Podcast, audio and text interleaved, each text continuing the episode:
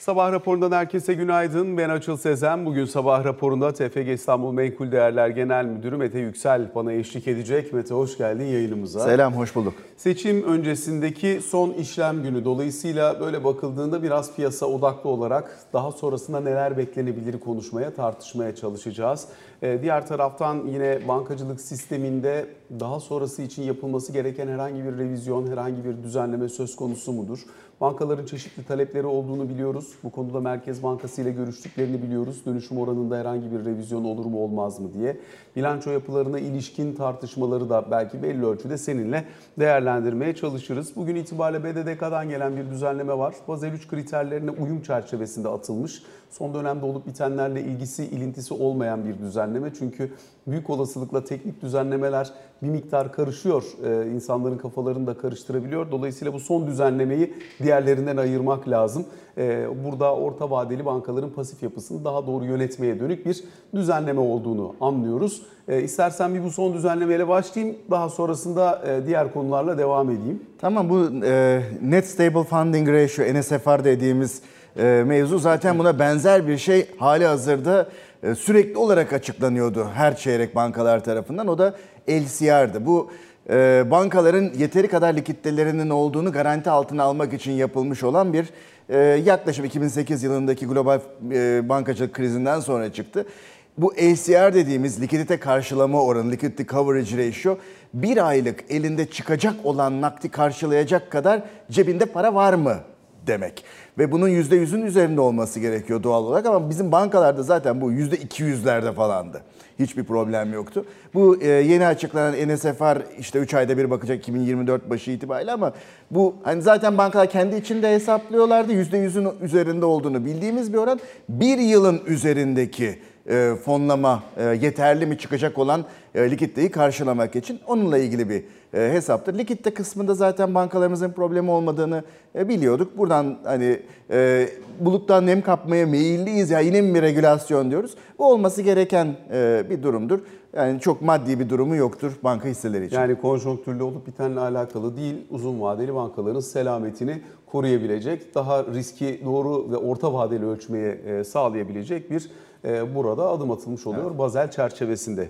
Bunu geçiyorum. Diğer taraftan bankacılık sektörü ve bankalarda son dönemde yaşanan gelişmeleri sormak istiyorum. Seninle son konuştuğumuzda mevduat faizleri işte 35-40 arasında diyorduk. Şimdi 40'ların üzerine geldi mevduat faizleri. Evet. Diğer taraftan yine çeşitli dönüşüm yükümlülüğü getirildiği için bankalara dövizden Türk lirasına çeşitli enstrümanlarda muazzam getiriler görüyoruz. Yani işte opsiyonlar, primli opsiyonlar, Aynı zamanda işte kur korumalı mevduata getirilen ekstra sağlanan tatlandırıcılar vesaire buralarda 35'lere falan gelindiğini anlıyoruz. Dolayısıyla bu kaynak maliyeti nasıl şekillenir bundan sonrasında? Bu seçime kadar oluşan ortamı yönetebilmek adına oluşmuş bir fiyatlandırma mıdır? Yoksa pazartesi seçim bittikten sonra sonuç öyle ya da böyle aynı şekilde devam mı edecektir? Her türlü devam ediyor olması lazım. Kur korumalı mevduattan çıkışın e, düşünülmüyor olması lazım. Bilakis oradaki akarın devam ediyor, artarak devam ediyor. Yani sadece bunun döndürülmesi değil, daha fazlasının da geliyor olması lazım desteğin sağlanması için. Ee, evet yani bu 28 Temmuz'a kadar %10 dönüşüm oranı vardı. Dövizden işte çık TL kur korumalıya dön. 5 vardı üstüne 10 geldi 15 oldu. Aynen öyle ekstradan 10 puan geldi. Ondan sonra da 30 puan 28 Temmuz sonrasında dönüştürmek için bir çaba olacak. Elbette ki 40'ın üzerine çıkmasını bu ilk açıklandığı an itibariyle bekliyorduk.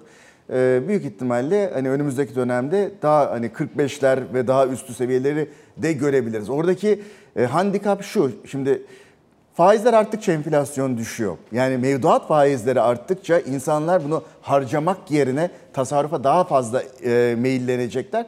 Bu da aslında enflasyon düşürücü bir şey olacak ve bu aslında bir nevi içsel ve görünmez bir faiz arttırımıdır. Mevduat tarafının faizi elbette ki bireyler için keza kurumlar için de e, politika faizinin e, gidişatından çok daha kıymetli önem. Çünkü elle tutulur, gözle görülebilir ve işlem yapılan faiz odur. Bu da ekonomiyi soğutacak ve enflasyonu düşürecek bir gelişmedir. Ama her türlü varlık sınıfından da bu tarafa doğru bir e, eğilim olacaktır. Yani gayrimenkul de satıp e, işte tasarruf edilip oradan %40 ile 45 ile e, Türk lirası vadeli mevduata para gelecekti. Borsadaki hisseler de satılarak yani bu da şu anlama geliyor. Aslında Türk lirası vadeli mevduat dışındaki bütün enstrümanlarda bir satış, fiyatın azalması ya da enflasyonun çok altında kalan bir getiri önümüzdeki dönemde söz konusu olacaktır.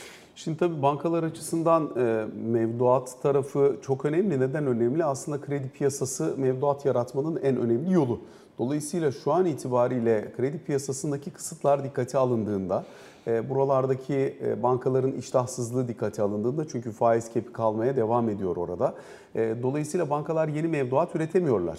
E, Burada ister istemez dönüşüm oranı da bilanço içerisindeki e, yapı da dikkate alındığında başkasının mevduatına talip olmak durumunda kalıyorlar. Bu da faizi yukarıya iten faktörlerden bir tanesi.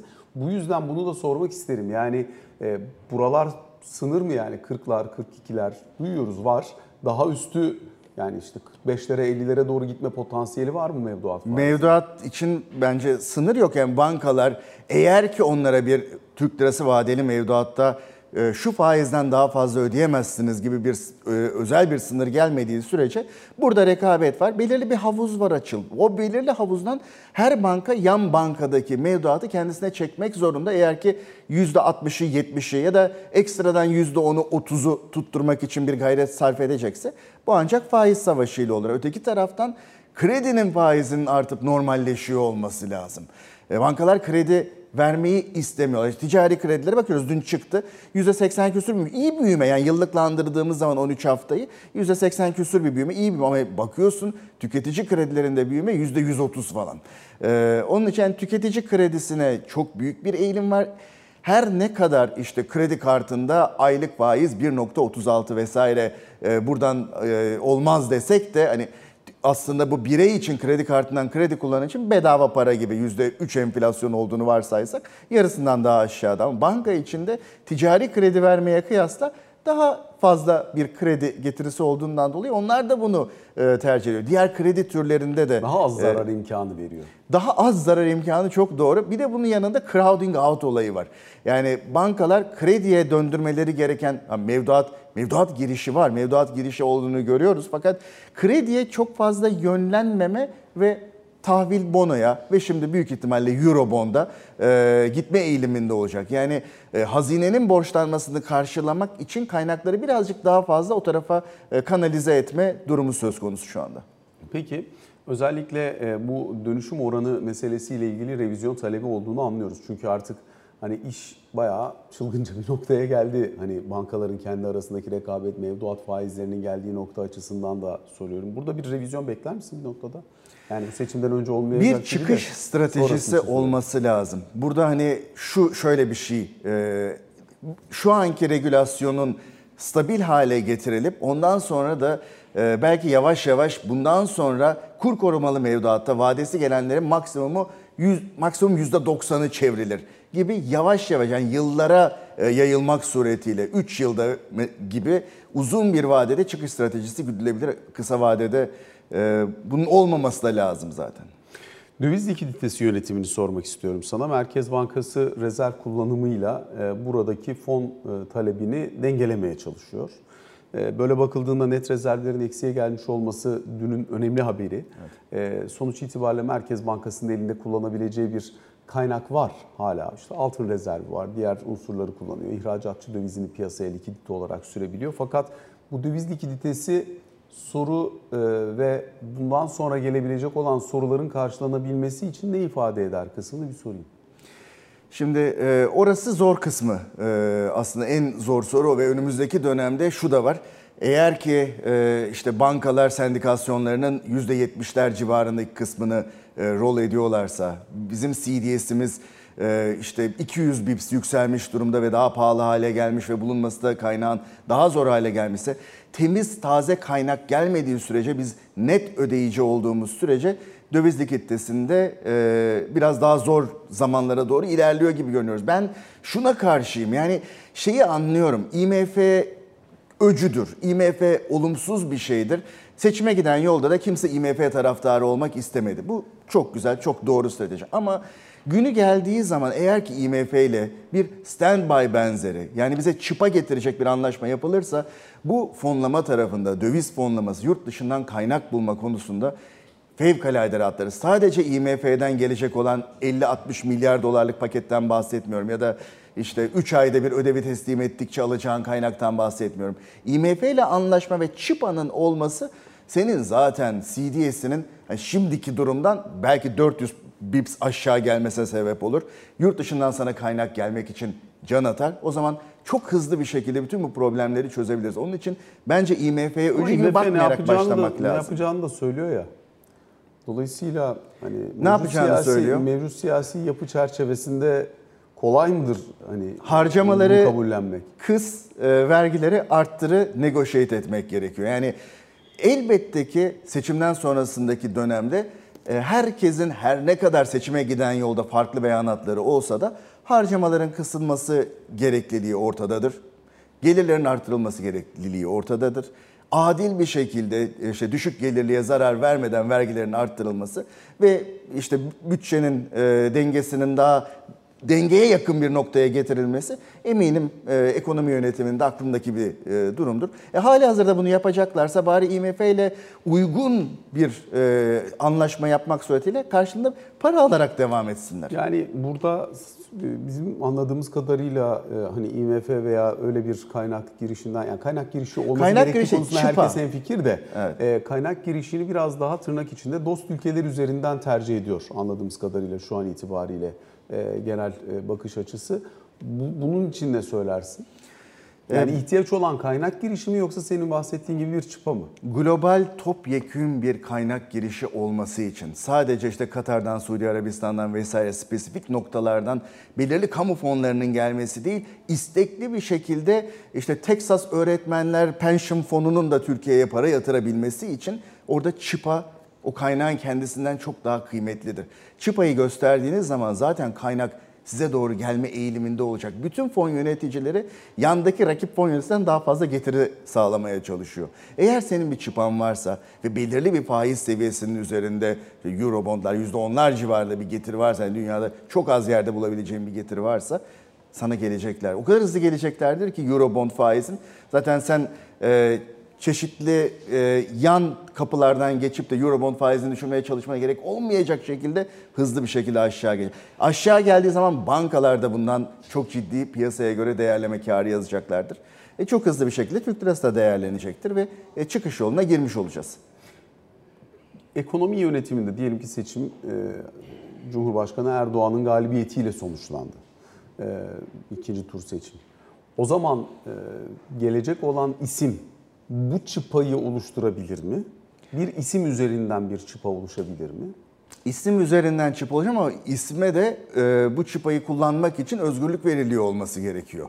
E, aksi takdirde e, çıpa tutmayacaktır. Çıpa sürekli sürüklenecektir. Yani dolayısıyla bunun sadece işte Hazine Maliye Bakanlığı'na şu kişi geldiğinden ziyade ekonomi bürokrasisinin tamamını kapsayacak bir değişim mi olması lazım? Ekonomi Bundan bürokrasisinin tamamını kapsayacak e, değişimden öte e, Sayın Cumhurbaşkanımızın yetkiyi veriyor olması lazım yeni ekonomi yönetimine e, ne yapmaları gerekiyorsa yapmaları için. Anlıyorum. Peki diyelim ki diğer seçenek gerçekleşti ve Kılıçdaroğlu'nun e, Cumhurbaşkanı olduğu bir e, sonuç çıktı sandıktan. E, sonuç itibariyle bu kısmı da bence e, ciddi anlamda tartışılması gereken bir nokta. Hani Cumhurbaşkanının çok geniş yetkileri var fakat parlamento öbür tarafta o zaman nasıl bir yatırım ortamıyla karşılaşılabilir? Kanun hükmünde kararnameleri yenecek güce sahip parlamento. Ondan dolayı e, biraz e, yönetilemez duruma gelme riskimiz var. Piyasanın bunu e, bir risk olarak göreceğini ve buna çok da hızlı sevinemeyeceğini, yabancı yatırımcının da hemen gelmesini beklemiyor olmamız lazım. Ama söylemlere baktığımız zaman hani Bilge Yılmaz'ı orada de facto ekonominin başına geçecek kişi olarak gör- görerek söylüyorum. E, Doğru adımları e, atma konusunda istekli. IMF'ye gitmeme e, söylemi onda da vardı fakat e, kendisi de yaptığımız bir konuşmada hani bunun sanki seçime kadar bir söylem olduğu hissiyatına ben kapıldım. Seçimden sonra eğer kazanırlarsa ne gerekiyorsa onu yapacaklarını düşünüyorum.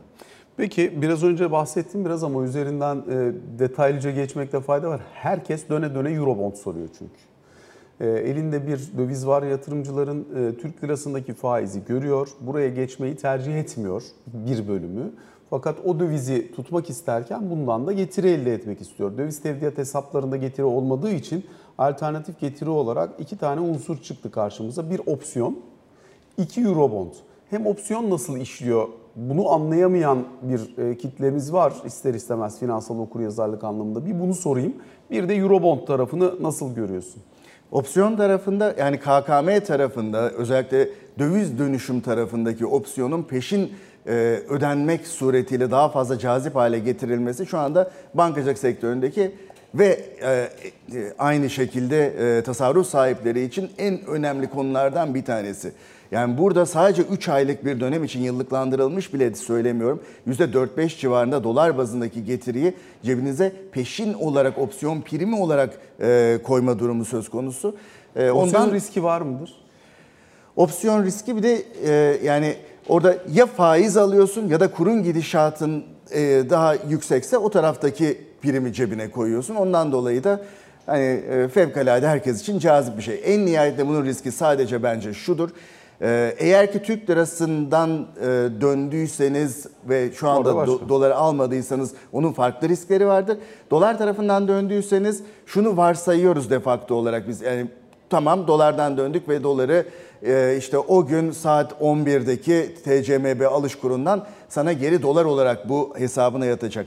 Eğer ki bir şekilde ileride regülasyon değişir de biz bunu dolar olarak değil TL olarak ödüyoruz derler ise onun getirdiği bir risk vardır. Orada işte şu anda %7'ler civarında bir spread yeme, alım satım spreadi ya da bankalar arası serbest piyasa spread yeme e, riski vardır. Bu risk alınıyor olabilir. Peki Eurobond tarafı şu an için herkes dediğimiz gibi koşuyor ama e, şu an oradaki faiz ve e, fiyat seviyesi oluştu mu? Yani fiyatlanacak bir risk bundan sonra seçim bittikten sonra başka bir risk var mıdır yok mudur? Çünkü Eurobond'u insanlar üzerindeki getiri üzerinden düşünüyorlar. E, fakat e, bunun bir fiyatı var. Sonuç itibariyle risk büyüdüğünde ya da risk algısı değiştiğinde fiyat yukarı da gidebiliyor, aşağıda gelebiliyor.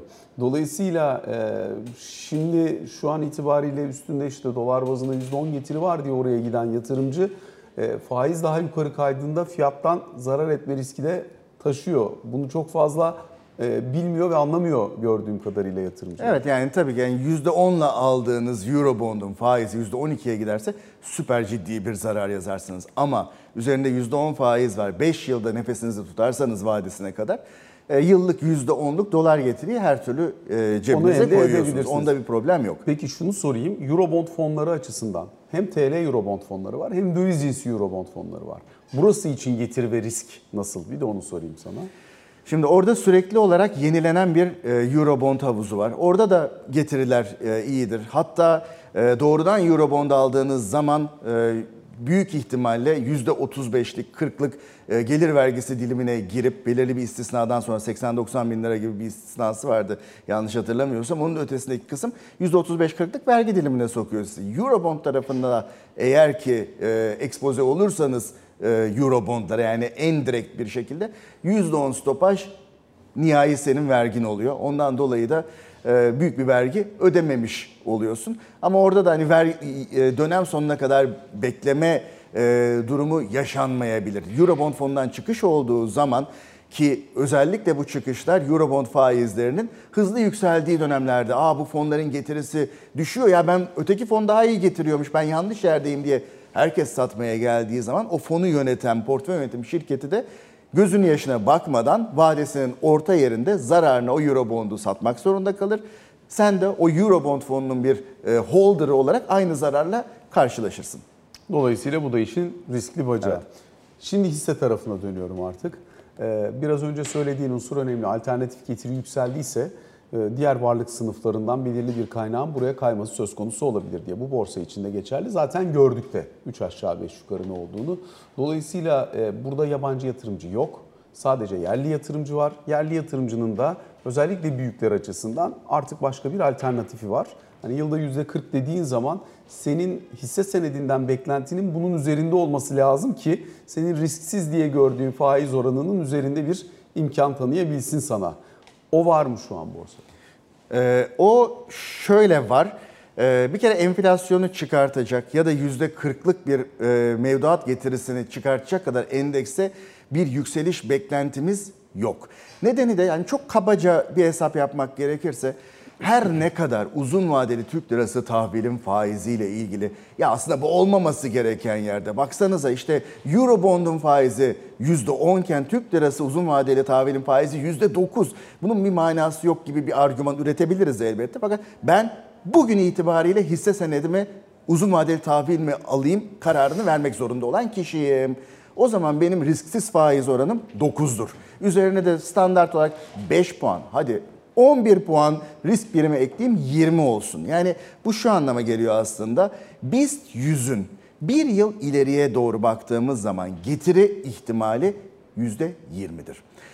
Yani enflasyonu çıkartmayacak bir getiridir ama bir getiridir. Shortladığın takdirde buradan ciddi para kaybedersin. Ama alternatifi daha caziptir.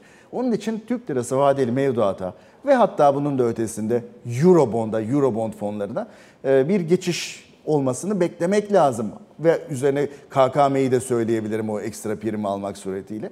Ondan dolayı burada hisse seçimi ekstra önemli hale geliyor. Ne alırsan al bir getiri sağlayabileceğin bir borsa yok artık. Peki bu ortamda eldeki kağıdı tutmaya devam etmek mi yoksa onu da bir miktar realize etmek mi? Eldeki portföyü düşündüğümüz zaman BIST 30 ya da BIST 100'ü yansıtan bir portföy varsa elimizde. Diyorum bak %20 civarıdır bunun e, risk, risksiz faiz oranı artı e, üzerine bir risk birimi koyduğun zaman %20 sen risk alarak bir getiriye razı mısın yoksa alternatifi sana daha mı cazip geliyor? Portföy değil de daha seçmece hisseler varsa elinde. İşte e, bizim önerdiğimiz gıda perakendeciliği sektörü ya da işte turizm sektörü gibi ya da işte e, hazır gıda e, sektöründe bazı fırsatlar var. Bankacılık sektörü çok ucuz, riskleri var. O riskler gerçekleşse dahi yine ucuz olmaya devam edecek. Yani bankaların endeksteki ağırlığı da %11 gibi çok küçük bir rakam bu arada. Onu da hatırlatmam. Bankalar liderliğinde 50'lerden borsa yükseldi, düştü falan diye yorumlar görüyorum. E, gülüyorum yani %11 ile bankalar bir sürükleyici özelliğe sahip zaten değiller artık. Ama dediğim gibi ucuzluk orada da var. Yani hisse seçimi burada çok önemli. Genel geçer BIST 30'u taklit eden bir portföy alayım. Ben bunu e, mevduattan daha fazla kazanırım. E, olmayacak gibi görünüyor bence.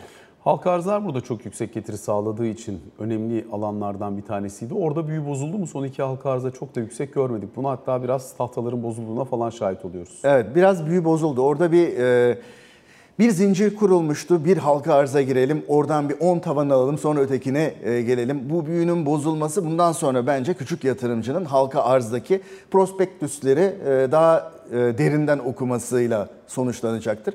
Ekonomi okur yazarlığına katkıda bulunacak bir durumdur. Onun için inceleyip sık dokuyup her halka arza girmeme gerekliliği önümüze çıkacaktır. Bence olumlu bir gelişmedir. Son olarak bir de ÖST sorayım. Bir şirketin hisse senedini alarak mı riskini taşımayı tercih edersin bu dönemde? Bir borçlanması varsa e, özel sektör tahvili üzerinden mi? Özel sektör tahvilleri daha cazip hale geliyor. Nedeni de şu, biraz önce konuştuğumuz mevzu Türk lirası vadeli mevduat %40'a gittiği zaman ÖST'lerin de artık basit faizlerinin %50'ler civarına gitmesi lazım. Eğer ki borcunu ödeyebilecek kapasitede, likiditesi yeterli, nakit akımı, FAVÖK akımı özellikle güçlü bir şirketse ben o şirketin ÖST'sini almayı tercih ederim. E, Çünkü vadeli mevduat faizinden de 10 puan daha yukarıda e, faizleri önümüzdeki günler göreceğiz. Henüz görmüyoruz. Hani 48'leri 49'ları gördük ama daha fazlası bileşik olarak söylediğimde e, 50'nin üzerini görmedik. Büyük ihtimalle birkaç gün içinde görürüz. Ama oradaki problem şu. Şimdi içinde bulunduğumuz Likidite koşullarda e, Türk lirası vadeli mevduatın faizinin bu kadar yüksek olması hali hazırdaki ÖST fonlarını da düşük getirili gibi gösteriyor. Likit fonlar ÖST taşıyan ve ÖST fonları e, vadeli mevduat getirisinin altında kalıyorlar şu anda. Sadece bodozlama geçmiş getiriye bakan yatırımcı ya ben bunu alacağım ama gider e, öteki taraftan vadeli mevduat yaparım. Bunun geçişi bir süreç alacak. ÖST fonları bu %50 kazandıran kağıtlarla dolmaya başlayacak. Getirisi vadeli mevduatın önüne çıkacak. Yatırımcının önünde tefasta baktığı zaman Aa, bunun getirisi cazip diye düşündürtecek. Ondan sonra giriş olur. Bugünden alır mısın peki? e, yeni gelecek arzlarda almayı düşünürüm evet. Mete Yüksel çok teşekkür ediyoruz sana. Bu sabah yayınımıza katıldığın, sorularımızı yanıtladığın için kısa bir aramız var. Sonrasında Ali Can Türkoğlu ile ikinci bölümde karşınızda olacağız.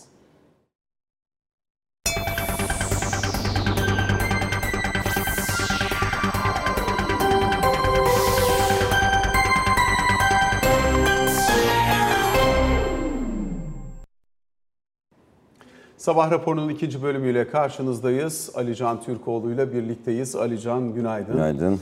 Özellikle artık Cumhurbaşkanlığı seçimi için son aşamaya gelindi. E, Pazar günü itibariyle seçimin sonucunu göreceğiz. Partilerin durduğu yerler, açıklamalar netleşti, berraklaştı. Ne var elimizde şu anda? Ee, evet son olarak dün e, Yeşil Sol Parti'nin, HDP'nin ne yapacağı konusundaki açıklamayı bekliyorduk seninle sabah raporunda konuştuğumuzda. Beklenilen gibi oldu. İlk turdaki e, siyasetlerini değiştirmeyeceklerini söylediler. Yani bir isim zikretmediler. Ama ilk turda Kemal Kılıçdaroğlu'na destek verilmişti zaten. Aynı yöndeki politikaları devam ediyor. Dolayısıyla aslında artık şu oldu.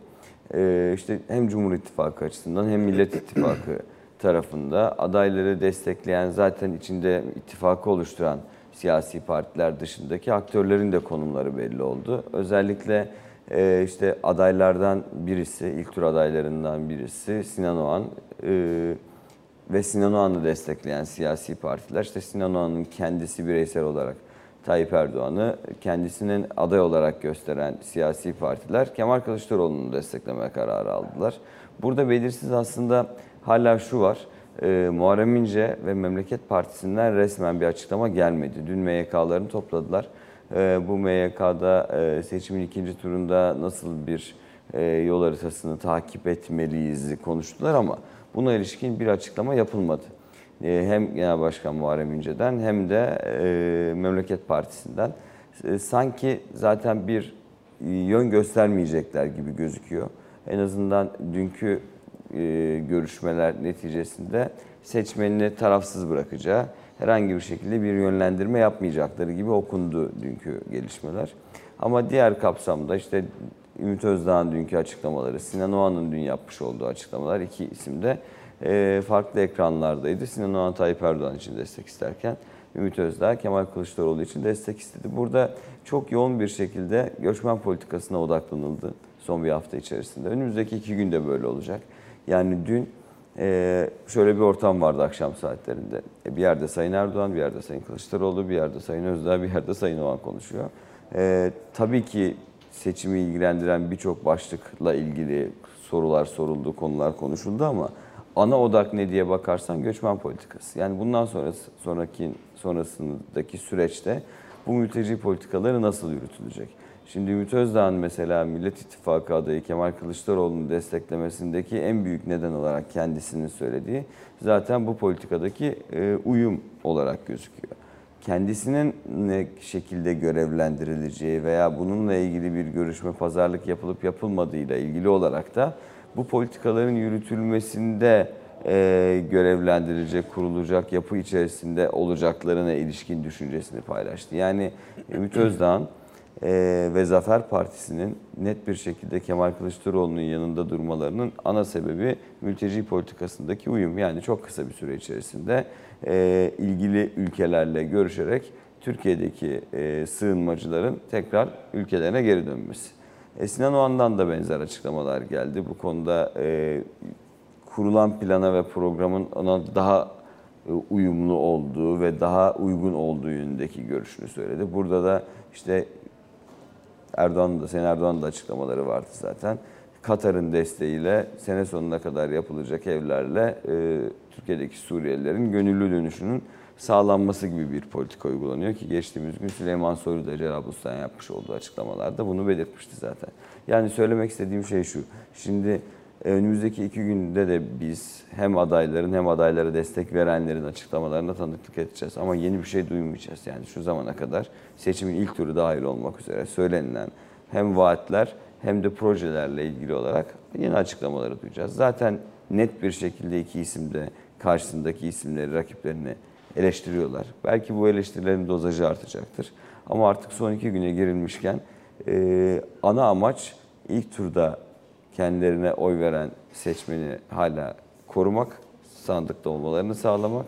Ama artı benim anladığım kadarıyla e, ilk tur sandığa gitmeyen e, seçmeni bir şekilde kendi lehlerine sandığa gitmeye sağlamaya çalışmak. Bunun Mesela için şey de en önemli politika mülteci gibi gözüküyor. Yurt dışı mesela oylarda e, artış var ya mesela bu hani bir bir şey midir? Çünkü e, ilk tur seçim sonrasında sandığa gitme oranının düşebileceğine dair bir genel kanı vardı ilk seçim sonrasındaki birkaç gün içerisinde. E, Bu değişti mi? Yurt dışı oylardaki artış mesela bunun için bir simge olarak algılanıyor mu siyasi partiler? Algılanıyor. İki taraf da kendine göre e, bunu yorumluyor tabii normal olarak. Şimdi 1 milyon 900 bini geçti. Pazar gününe kadar işte 2 milyonun sınırına bandına gelebileceği, belki geçebileceği de söyleniyor gümrük kapılarındaki oy kullanmalarla beraber. E, iki tarafta, iki ittifakta bu oyların e, artarak devam etmesinin hem seçmenin kendi lehlerine oy kullanmaya devam ettiği ve sonuçları gördükçe bunu artırdığı şeklinde okuyor. Yani Millet İttifakı tarafı ilk turu geride bitirmenin e, vermiş olduğu e, işaretle kendi seçmeninin ilk turda gitmeyen seçmeninin sandığa gittiğini söylüyor yurt dışında. Yurt içinde de aynı şekilde bekliyor. E, Cumhur İttifakı tarafı da aradaki farkın net olarak gözüktüğünü dolayısıyla kazanmanın vermiş veya önde olmanın vermiş olduğu e, sinyalle kendi seçmeninin daha da artarak gittiğini söylüyor. Dolayısıyla iki tarafta kendine göre okuyor. Ama siyaseten yorumlanan şey şu, hem yurt dışında hem de bunun yansımasının yurt içinde de olacağını söylüyorlar ama göreceğiz. E, bunu yapan siyasi analistlerin söylediğini söylüyorum. E, seçimin ikinci tura kalmasının seçmen nezdinde bir e, moral bozukluğu veya tamam sandığa gitmeye gerek yok yönünde bir düşünce doğurmadığı ve doğurmayacağı yönünde yorumlanıyor. Oranların ne olduğuna bakılacak ama ben partilerle görüştüğümde hem genel başkanların hem de özellikle parti teşkilatlarının, örgütlerin illerde, ilçelerde e, sandıklarda olduğu düşünülen seçmenlerinin tekrar orada olmalarını sağlamak için çok yoğun bir çaba içinde oldukları. Her ne kadar bunları ikinci tur içerisinde biz miting meydanlarında görmesek de çünkü iki tarafta diyor ki yaptığımız analizlerde miting meydanlarında olmaktansa e, tek tek seçmenle ilişki kurmanın, toplantılar yapmanın ve genel kapsamda anlatacaklarının televizyon veya işte dijital medya aracılığıyla anlatmanın daha doğru olduğu yönünde bir e, strateji belirlenmiş. İki tarafında aynı şeyi yapması ve bunu büyük şehirler üzerinden devam ettirmesi de bunu gösteriyor. Dolayısıyla artık söylemde bir farklılık olmayacaktır. E, açıklamalarda da bir farklılık olmayacaktır. Yeni bir değerlendirme duymayacağızdır. E, ki zaten gözüküyor son iki günde. Ama çok yoğun bir işte sığınmacı politikaları, iki bundan sonra yürütülecek ekonomiye ilişkin belki bir takım başlıklar, yeni vaatlerin duyulabileceği, yeni vaatlerden kastım zaten işte emekli maaşları. Mesela dün işte Çalışma Bakanı emekli maaşlarına ilişkin Temmuz ayında nasıl bir düzenleme yapılacağını söylüyor. Sayın Kılıçdaroğlu yine emeklilere ve e, çalışanlara nasıl bir zam yapılması gerektiğine ilişkin açıklamalarını tekrarlıyor ve bunu vurguluyor. Dolayısıyla iki başlık önümüzdeki iki, gün- iki güne de damgasını vuracakmış gibi gözüküyor. Ama siyasetteki saflar, taraflar, partilerin ve isimlerin hangi isme destek verecekleri netleşmiş durumda. Belki o isimlerden yeni değerlendirmeler gelebilir. Alican teşekkür ediyoruz sana. Aktardığın bu notlarla birlikte sabah raporuna bugün için son noktayı koymuş oluyoruz. Hoşçakalın.